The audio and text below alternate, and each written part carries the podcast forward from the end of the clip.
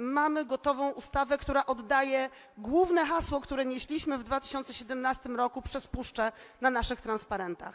Cała puszcza parkiem narodowym. I jesteśmy w stanie doprowadzić do sytuacji, że cały obszar, nie tylko 10 tysięcy, tak jak obecnie e, hektarów, ale 60 tysięcy hektarów, zostanie objęty ochroną, jaka się po prostu Puszczy Białowieskiej należy. Należy ze względu na to, na jej dziedzictwo, na jej bezcenną wartość środowiskową i kulturową dla Polski, Europy i świata. Potrzebna jest tylko jedna rzecz.